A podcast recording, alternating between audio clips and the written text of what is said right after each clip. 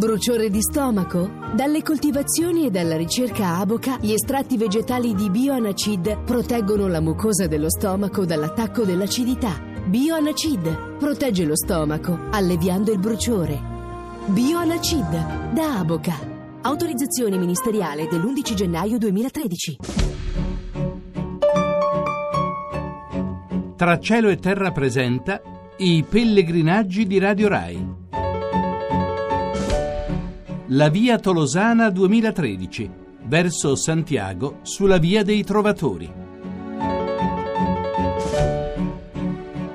Un saluto da Sergio Valsania ed Andrea Borgnino. Oggi in Spagna, perché è dalla Spagna che lanciamo questa sorta di bottiglia con dentro il racconto della nostra giornata abbiamo scavallato, come diceva Massimo Quaglio mentre ci collegavamo con Roma, abbiamo passato Col du Somport e siamo entrati in Spagna. Non siamo più in Aquitania, in terra di Aquitania, ma siamo invece in Aragona. Abbiamo fatto una bellissima tappa di 11 km, facendo veramente un sentiero veramente, veramente bello. Naturalmente eravamo finalmente in un clima di vera montagna, addirittura abbiamo messo i piedi per qualche decina di metri sulla neve, perché nei, nei, punti in cui il sole non batteva sulla cima del colle c'era ancora della neve, appunto 11 km abbiamo iniziato all'Auberge de Peliou, che era praticamente un albergo secondo me abbandonato ancora nella Val d'Asp, quindi la valle dall'altra parte, dalla parte francese, e invece siamo scesi in questa stazione, e il termine stazione adesso vi spiegheremo che ha diverse valenze. No, no, si, si parla proprio di stazione. Di stazione che si chiama Canfran un'estensione appunto invece dal, dal, lato spagnolo. E devo dire è stata la, la tappa di Andrea, lui l'aspettava da giorni perché finalmente si usciva un po' da, dal clima dell'andare pellegrino e si diventava Montanaretti perché noi abbiamo seguito millimetricamente le istruzioni delle guide, quindi non abbiamo percorso un tratto di, di qualche chilometro, di 7-8 chilometri di fondovalle che andrebbe percorso, insomma l'unica possibilità è seguire la strada nazionale, c'è anche il traffico pesante, le guide lo sconsigliano, dicono di evitarlo. Insomma, siamo partiti da questo albergo de Pelù e subito l'albergo dell'Auberge de Pelù è a 1039 metri secondo la carta, subito il sentiero comincia a strappare perché in meno di 6 km, in circa 6 km si arriva a questi 1640, 1632, non abbiamo capito quanti del Col du Somport e è abbastanza faticoso e non è un andare ma è proprio un, un salire. Questo è proprio un salire di montagna classico, un classico sentiero di montagna tra l'altro i miei dolorini ai piedi sono in maniera magica scomparsi dopo una decina di minuti. mentre invece, io l'avevo detto, mentre i miei piedi hanno cominciato immediatamente a ribellarsi, ho sentito dei formicoli perché i miei piedi quando la, la posizione è troppo forzata si ribellano subito, loro amano moltissimo la discesa, gli va bene anche il piano, tollerano la salita, ma quando la salita diventa continua e impegnativa loro per primi protestano poi protesto anch'io, però questo è il, il passaggio simbolo di questa via per arrivare a Santiago, perché il Col de Somport è una delle porte della Spagna, no? Una delle porte più basse, quindi anche quelle, quelle più facili da Sì, de, delle porte più basse di quelle verso, verso oriente, perché poi i Pirenei nella parte occidentale si abbassano abbastanza, tant'è Roncisvalle penso sia poco più di mille metri come passo. Però questo insomma fa la sua figura soprattutto perché è circondato da delle montagne che vanno molto in verticale. Io non, li immaginavo più dolci i Pirenei, invece sono molto aspri tant'è che praticamente al Col du Somport c'è una grossa stazione di sciistica invernale, abbiamo visto tutti gli impianti belli schierati sulle montagne. Sì, e abbiamo anche capito perché noi ci troviamo in questo paese che si chiama Canfrane Station, dove c'era la stazione eh, la grande stazione, una bellissima costruzione degli anni 30, lunga più di 100 metri, sembra di essere a Parigi, non ha nulla da, da sembra appunto un edificio della Parigi, tra l'altro della della Ville Lumière, cioè della Parigi di molti anni fa. Ebbene, questo paesino adesso è completamente chiuso e sigillato, alberghi chiusi, ristoranti chiusi, Se- sembra che sia stato ibernato. Abbiamo capito perché. Però si vede il suo passato. Il passato c'è ed è vivo. Praticamente subito dopo il colle è stata costruita una nuova stazione, in questo caso sciistica, che si chiama Kandashu,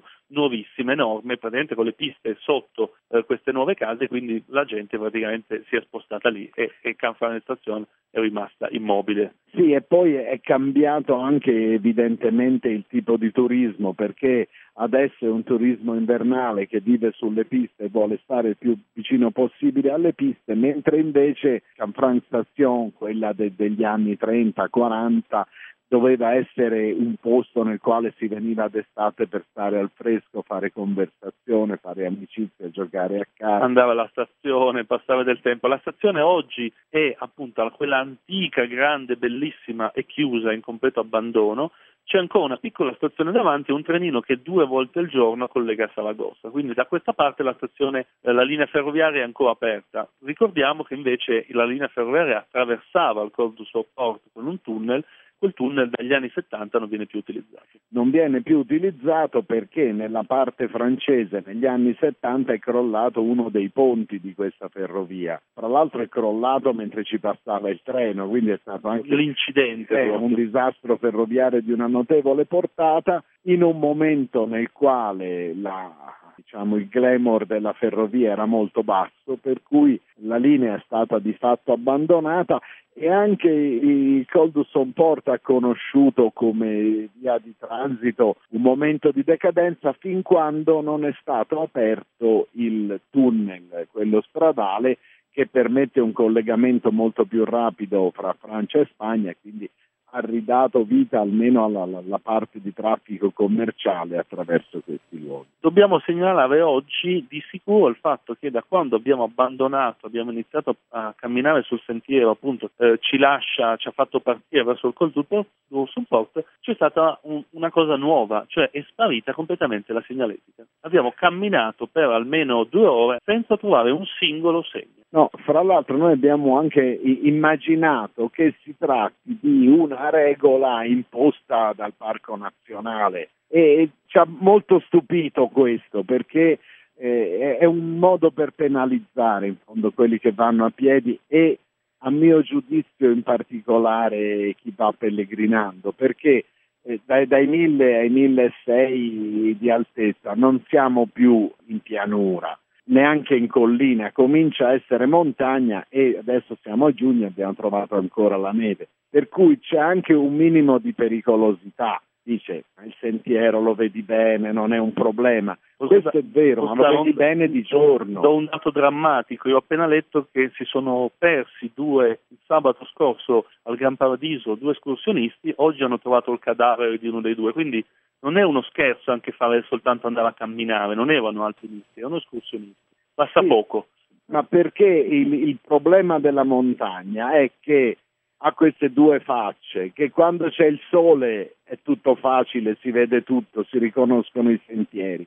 Quando la visibilità va in crisi e purtroppo in montagna la visibilità scompare rapidamente o per la nebbia che può calare all'improvviso perché la nebbia non è la nebbia di pianura ma è la nebbia di montagna, c'è una nuvola che scende, le nuvole, dentro le nuvole non sì, si vede più nulla. E non vedi più niente, oppure l'altra cosa che ti può capitare è il buio della giornata che finisce. La giornata in montagna finisce molto rapidamente e molto prima che in pianura perché ci sono i monti attorno. Quindi insomma ci sono dei rischi e trovarsi in un sentiero non segnato ci ha fatto un'impressione veramente strana. Dopo giorni che appunto avevamo addirittura due o tre tipi di segnali sul sentiero, quindi oggi è stato da quel punto di vista, è un sentiero molto facile, molto dritto, in alcuni punti sembra di stare su una strada, però comunque di Però comunque qualche volta ne siamo usciti, sì, l'abbiamo sì, dovuto riprendere.